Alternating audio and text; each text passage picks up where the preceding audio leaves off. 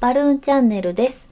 このチャンネルはデザインと社会学をテーマに毎回一つのトピックを取り上げてお届けします。今回のテーマは、えー弱いつながり、検索ワードを探す旅、東博樹さんの、えー書籍になります。幻冬社から出ているものですね。えっ、と、まあ、弱いつながりのお話。これ、まあ、結構簡単な、軽く読める本なんですけど、清水さんは多分読んだこと、は初めて見ました。これ最近出たんですか結構もう5、6年前ですかね。いつですか2014年。 14年、そうですね。もへう、えー6年前かですーね。本当だね。はい。で、なるほど。えっ、と、まあ、多分私が読んだことあって、清水さんが読んだことなくて、えーまあ、順番に、もう結論、最前書きでほぼほぼ結論言ってくれて て、で、それを、あの、補強していって、最後にもう一回、えー締めてくれてるっていう構成の本なんですよ。どっかの連載をまとめたやつなのどうなんですかね。どっかでやってたんでしょうか。まあ、幻冬者プラスとかでもしかしたら連載してたのかうーな。んそうなんですね。あちょっとわかんないんですけど。なるほど。東博樹さん、ご存知ですかもちろんもちろん。あの、東博樹でしょ東博樹さんね。言論とかやってる。あ、そうそうでですすね。よねはい。あの、チェルノブイリにあー、えー行かれたりとかしてますね。古市なんとかさんもチェルノブイリ行ってませんでしたっけ言ってません。あの、あそこが繋がってるのかわかんないんです日け本どの。社会学者はやっぱりチェルノブイリが、まあでも福島のことがね、ありましたからね。それでそうですね。いい行くというか興味があるんでしょうね。それはあるかもしれない。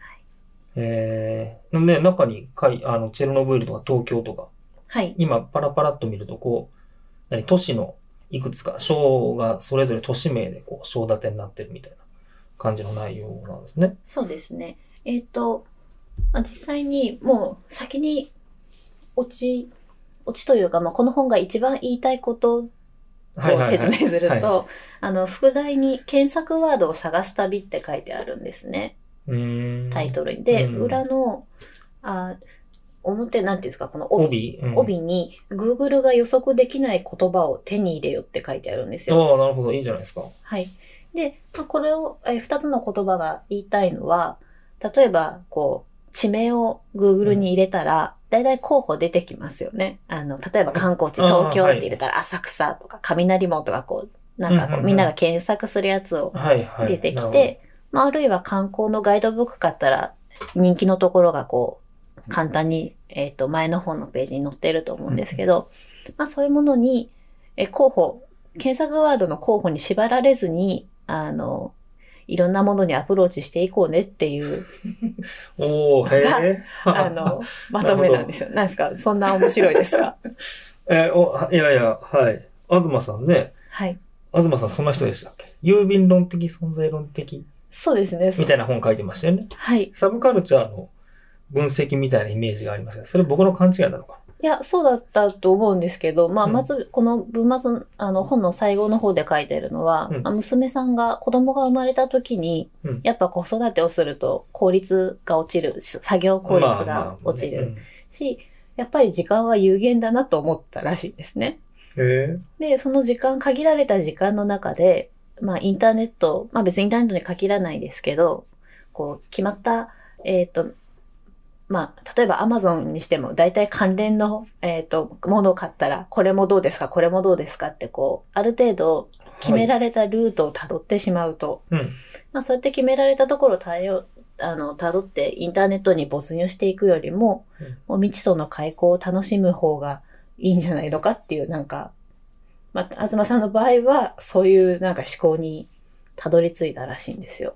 へえ社会学、社会学の人ですよね。社会学的にそはうです、ね。なんていうんですか、その、まあ、言い方あれですけど、トレンドがあるじゃないですか。学学会というか、学問の中のトレンドとしては、乗っているような感じなんですか。いや、弱い私、絆とか、ウィークタイみたいなのはね、去年、一昨年ぐらいに、やたらといろんな人が言ってましたけどね。そうですね。ちょっと先にその話だけしときましょうか。あじゃあ、はい、お願いします。あの、弱いつながりといえば、グラノベッターの、えー弱いつながりだか強らロいベッタが、えーはい提唱した概提念唱ってしことたです結ね構、あの大きなインパクトだったようなんですけうどん当時は、はいうんうんまあ、グラノベッタがやったのは、えー転職するときに、うんえー弱いつながり、すごい普段からよく会ってる人よりも、久々にパーティーで会った人、これあの、海外の人なんでパーティーでなんか久々に会う人っていうのが出てくるんですけど、まあ、そういう人に紹介してもらった方が転職できてる。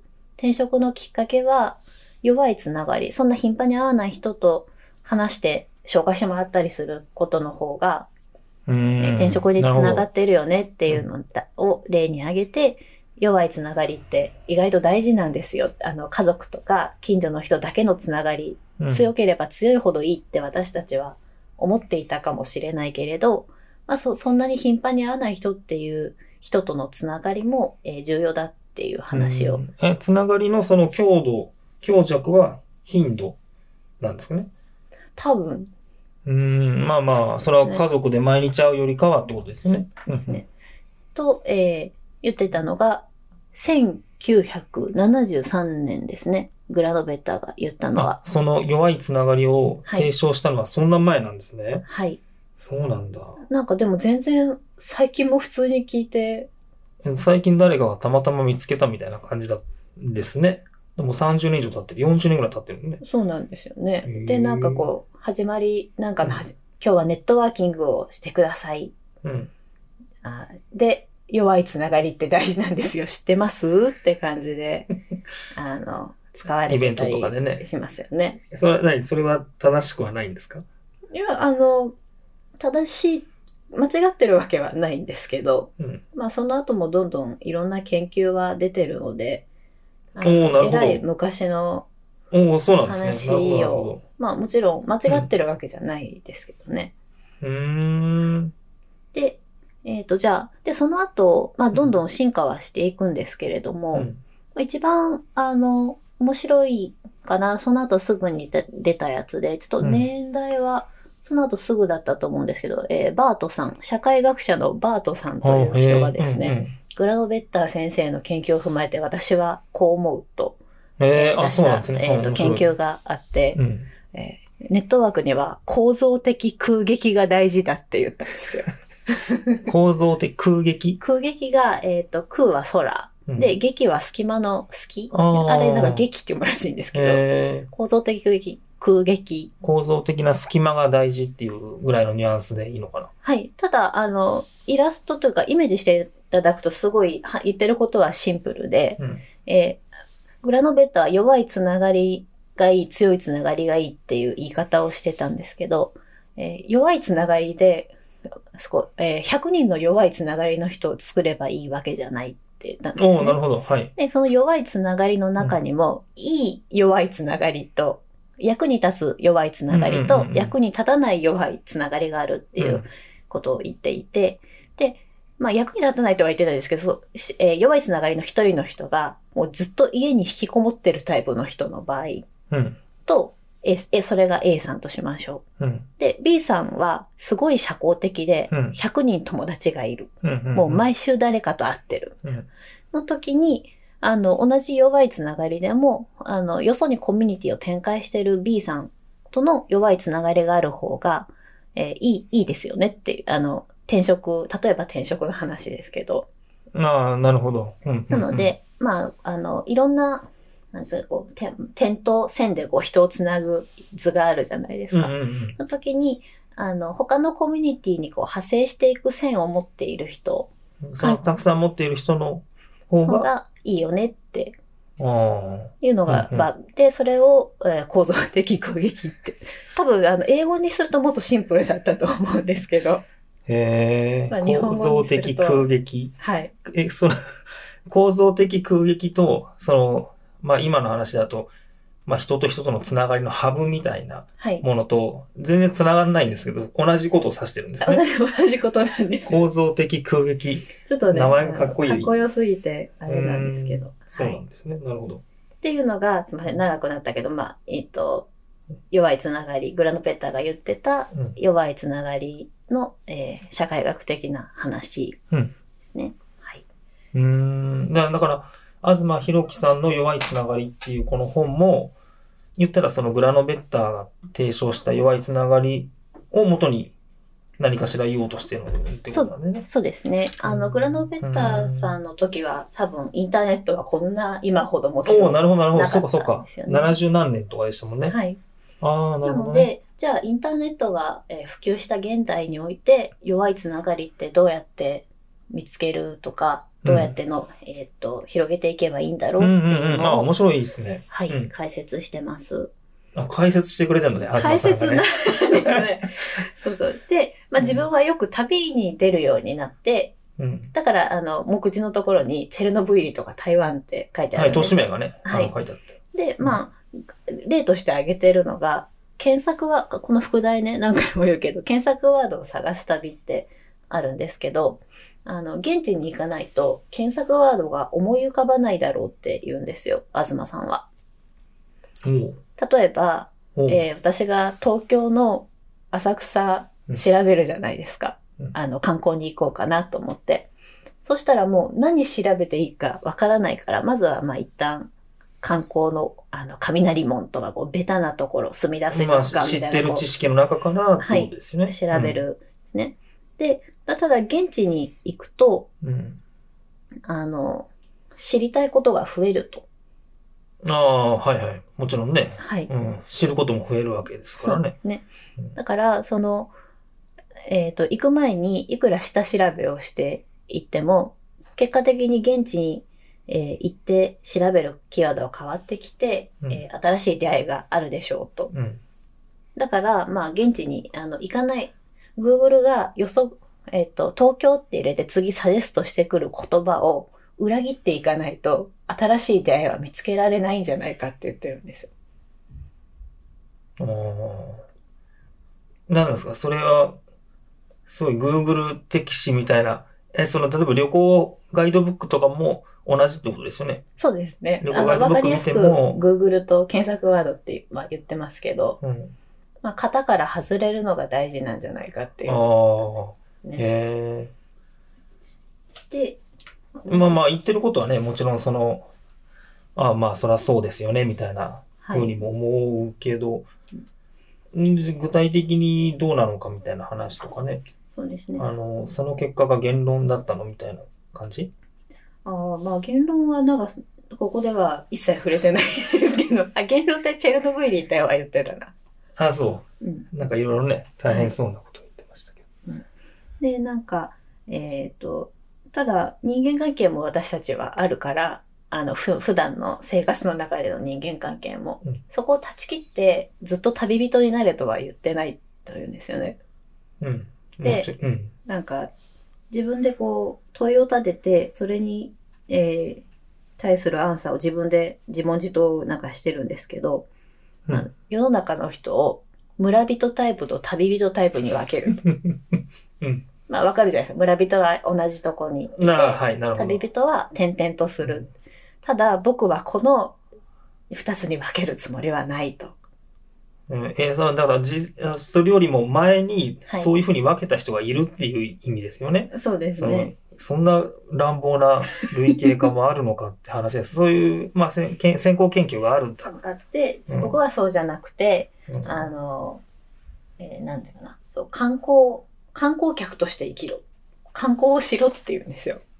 村人でも旅人でもなく、うん、一つの拠点はありながらも、観光をしろな日本が国を挙げて観光立国を目指しましょうって言ってた頃に書いた本なんですかなんかこいうやそこは完ね全に乗っかっていこうとする感じがあるでしょ、そう。いやでもこれ今、まあ、お前がそうでもない動よねく動けって言ってるから、うん別にインバウンドの話ではないかなとは思うんですけど。ああ、まあそう、そうか。そうで、あの、まあ、観光客っていうくくりにしたら、軽薄で無責任じゃないかというご意見もあるかと思いますと。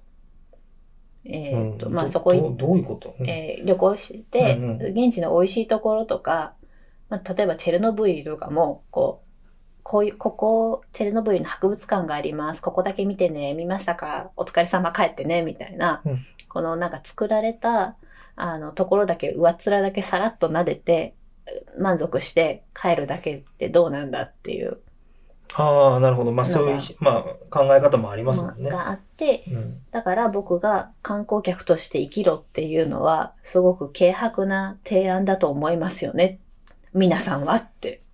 そんな予防線張る のあ、そう。でもまあそれに対して、うんあの、引用があるんですけど、うん。うん。えー社会学者のディーン、ディーンさんうん。が観光はすごくいいことなんだと。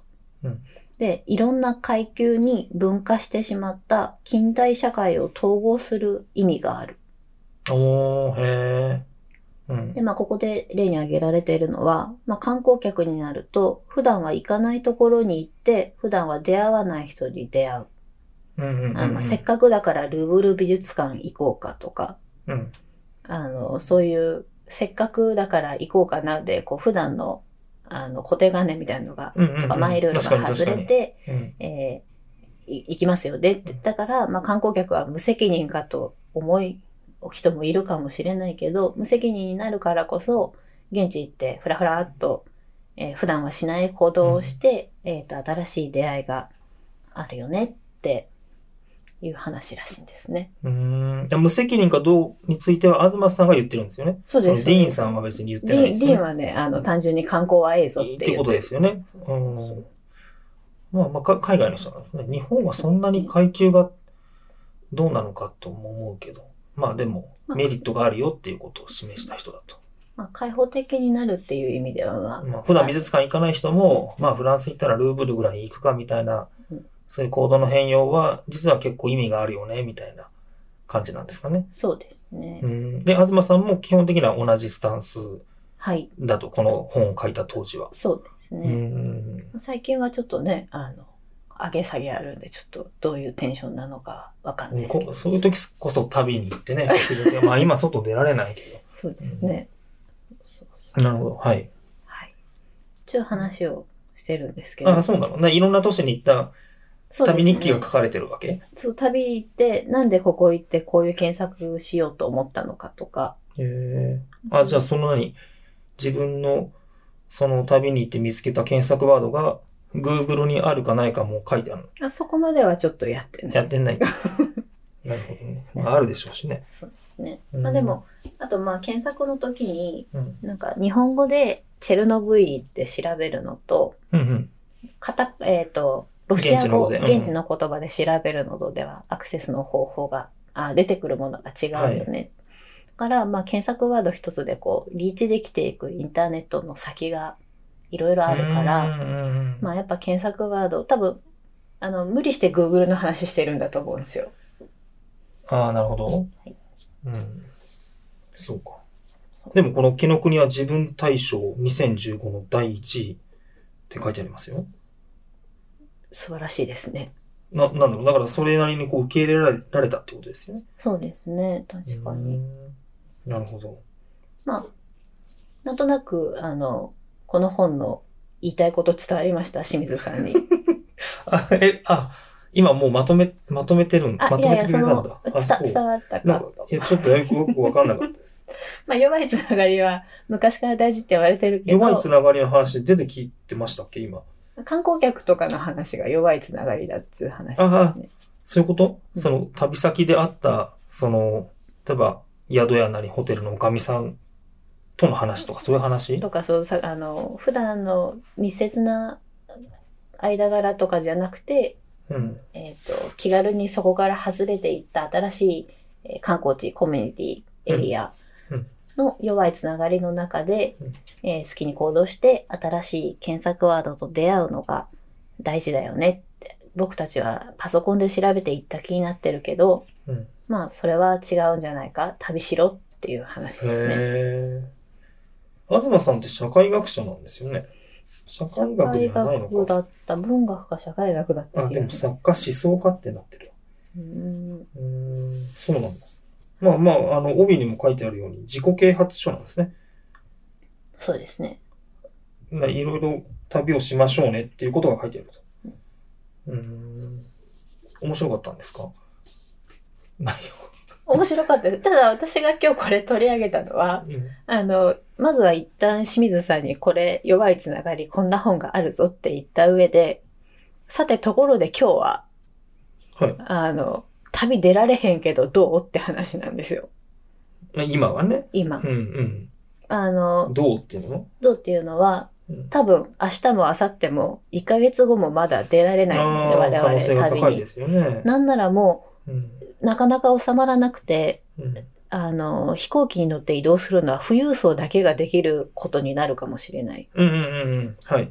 で、なった時今後に、ねうんじゃあ私たちが得られる弱いつながりっていうのはうん。どうなっていくんだろうかと思って、うん得られない、今現時点では旅行できなくて、東さんのこの本は宙に浮いているわけですね。あまあ、2020年になるとちょっとそうか。状況が変わってきた変わなってときて思ったますもんんでね。すよね。うん。なるほど。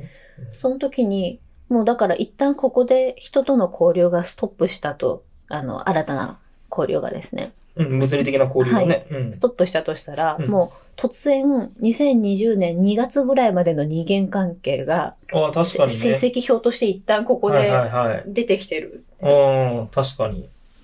うなんか、ね、かといって今、なんか命がけで婚活パーティー行ったとしても、例えばあの、婚活中の人がもねう、そんなね、今来る人に、 そまともう、なそ人こへ行って出会える男性も、ちょっとやばいじゃないですか。やまあまあ、まあ女性が行った、もし行ったとしてね。そうですね。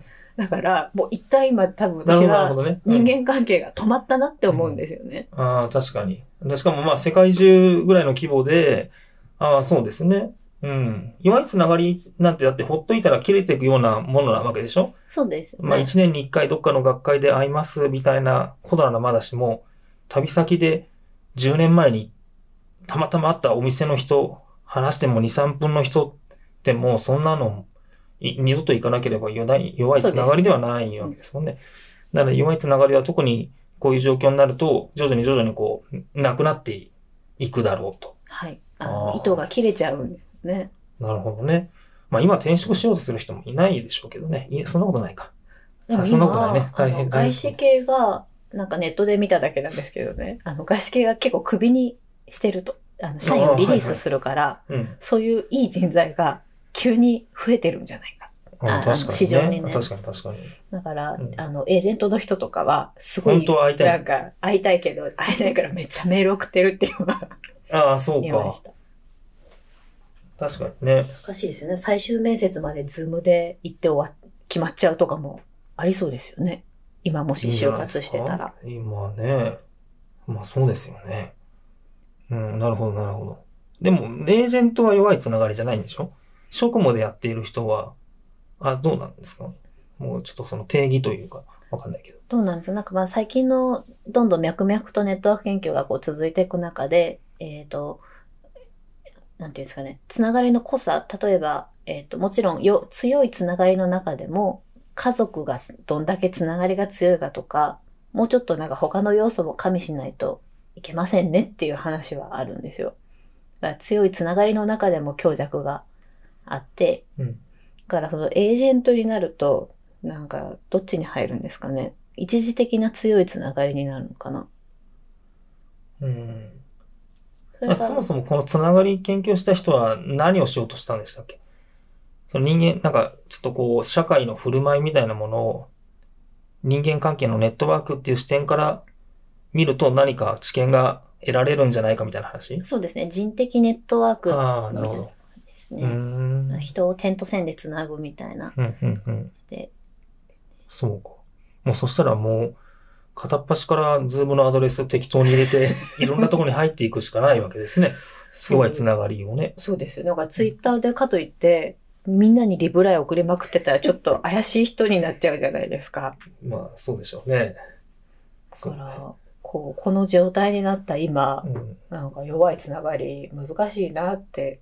結局、弱いつながりって物理的なものだったんですよね。今、例えばこの、えっ、と、東さんの弱いつながりで言ってたのも、あ、なるほどね。えー場所を変えて、現地でそうかそ何うか何かを感じようとかうーん、知り合いができてもいいし、うん新しい検索ワードを知ってもいいよねって話で、それ、じゃあネットの中、結構、その Google が出て検索ワードがあってっていう話をして、結構こうネットの話をしてたように見えて、うん本人、結局本人の振る舞いは物理的な話だったなるほど。から、じゃあ本当に今、もう、例えば家からスーパーまでの話と、インターネットしかないってなったもう状態だと、振る舞い方は特に示唆されてないんですよね、この本の中では。うん。どうしましょうね。どうなんでしょうね。まあわかんないです。私が今、現現在の時点ではうん、弱いつながり欲しいとか思ってなない。そうそう、ないですよね。でも知らないうちに何かが既存されてるかもしれないよねっていうのはあるから、うん、何かできることがあるなら何かしてもいい、いいのかもねっていう気はしますよね。うん。確かにね。まあ、それか、あの、あれですね、弱いつながりはちょっと一旦諦めて、うん。今のつながりを強くすることになるとか。まあね。ど、どうなんでしょうね。あの、なんていうんですか。つながり、まあ弱い強いつながりのこう強弱をな一定の尺度で見るみたいなのは面白い、興味深いなと思うんですけど、まあ多くの人は別にあんまり意識して生きてないんじゃないかなって。こうなったとしたら、こうなったとしたって、いや、まあまあ、なるようになるんじゃないのその、すごいね、こう、パートナーと毎日が合わせて喧嘩したみたいな、まあそういう個別の例は置いといて、なんかどうしなきゃいけないみたいなのは、どうなんでしょうあるんですかね ?SNS の投稿数って増えてるのかああ、それはちょっとね興味深いですなね。ね、ズームのアクティブユーザーは増えてる。スラックもね、増えてる。まあでもあれは会社の中で今までうんうん。まあ、直接話してたものが、まあ、リプレイスというかね、代用されているので、まあまあそこはか、今までのと変わらずにプラットフォームが変わっただけとして、こう、プライベートで使ってる SNS の投稿数って、え、増えてるんでしょうかね。増えてるんだったら、まあ意識はしてないけど、こう、まあ弱いつながりみたいなものを、実はある程度こう人が欲してたりとか、まあそれをこう、SNS が肩代わりしてくれてるプラットフォームになってるって言えるかもしれないですよね。そうですね。なんかもう、まあ1年ぐらい前かな。うん。ブームとして、あの、座禅をしようとか、あ あっのた、一人の時間マがインド大フル事ネだ。スみたいな。あ、そうです、そうです。 Google もやってたじゃん。あと一人の時間が大事だ。あの、うん SNS 中毒、ひはいはいはい ?SNS に支配されすぎてて、一回そこからデジタルデトックスして、一人の時間大切にしようねっていう風潮が一時期こうビジネス誌とかであったと思うんでありすまけしたよど、ね。うん。今はどうなんですかね今、今なんてもう今こそ一人になる大チャンスじゃないですか。今こそね、瞑想とか、ヨガ、ヨガが違うけど。うん。ちょうどね、いいんでしょうけどね。でこういう時になると、話題にはならないんですよね。だからみんな話題にしたいのは、欠けてるものなんですね。足りないものあ を、そうです言っね。てくれるとみんながこう、だから今は何が足りない物理的な接触とかが足りないの ?VR とか、はいうん、そういうわけでもない。でも、ヨヨガね、瞑想、マインドフルネス、全然聞かないです全然聞かなくなね、っちゃったね最近。どうなったんでしょうね。確かに。もう極めたんですかねもうその時やってた人 たち必要なは。人はもうみんな、うん、もう 体得してる。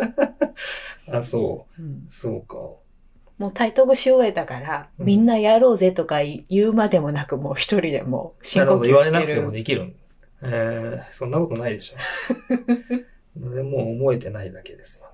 ちょっとね、あの、アクティブユーザーがどれだけ推移したかはすぐに出てこないんですけど。でも増えてるんじゃないですか そうですね。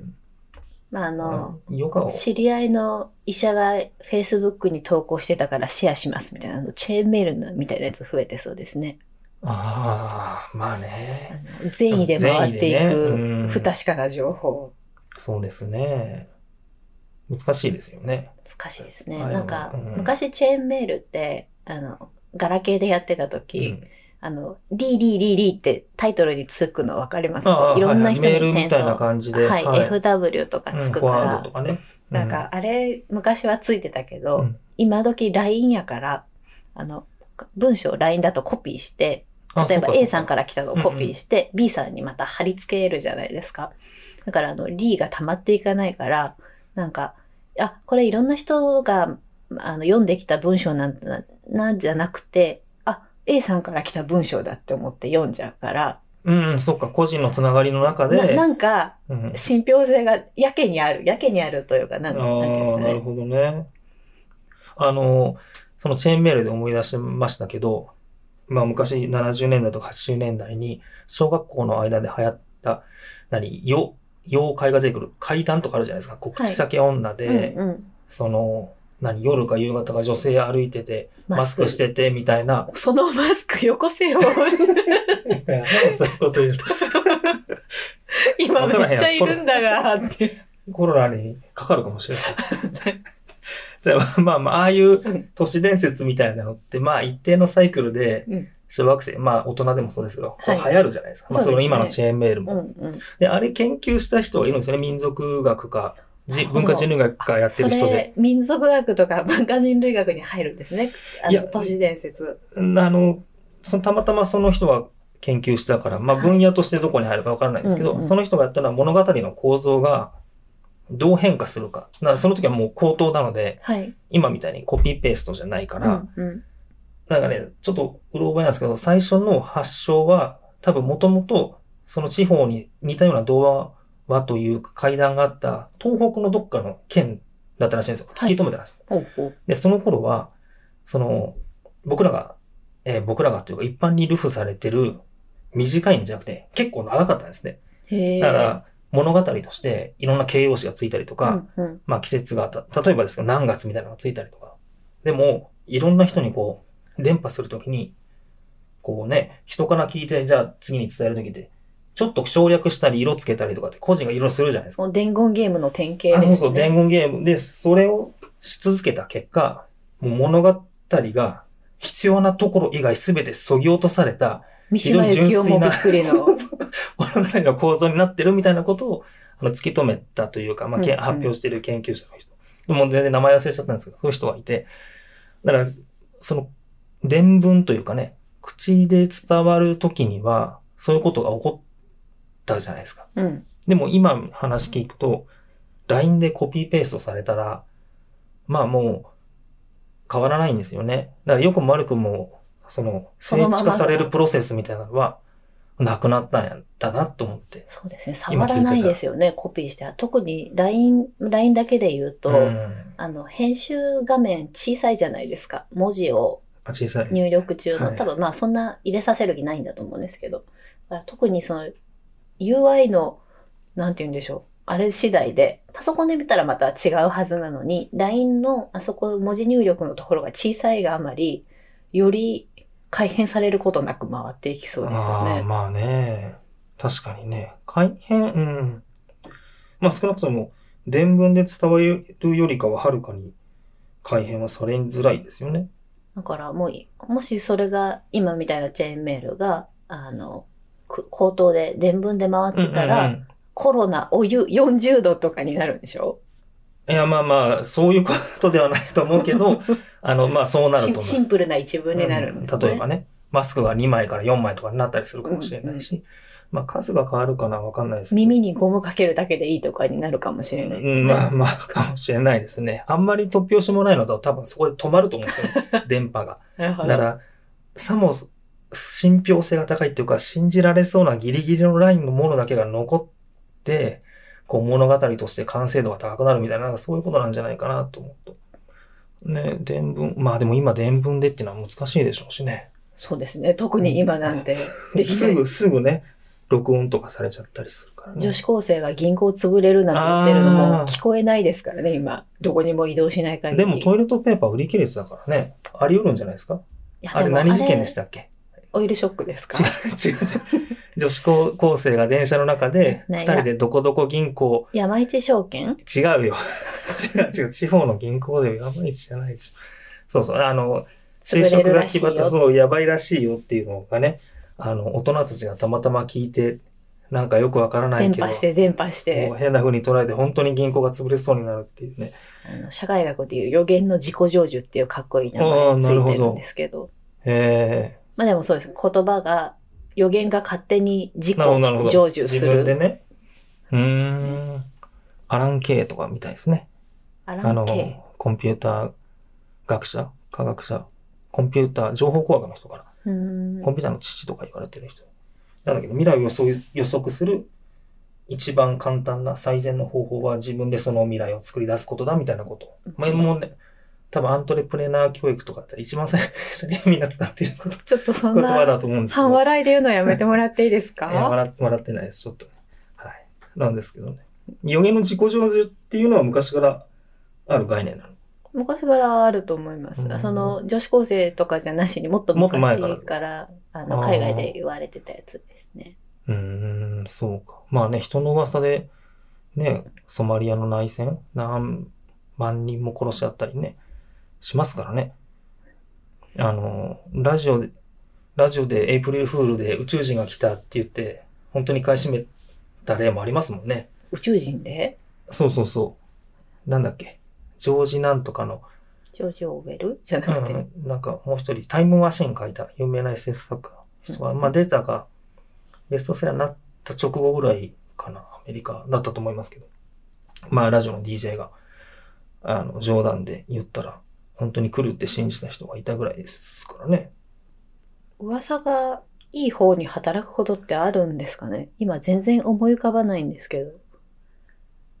いやー。何ですか社会学の載ってないの 教科書 でいいいいこと、噂のいい事例。あだからその予言の自己成就の例で、いい、良くなった事例みたいなのないんですかわかんないですけど、でも無理やり今に当てはめたら、あの、引き寄せの法則とかに近いんじゃないですかね。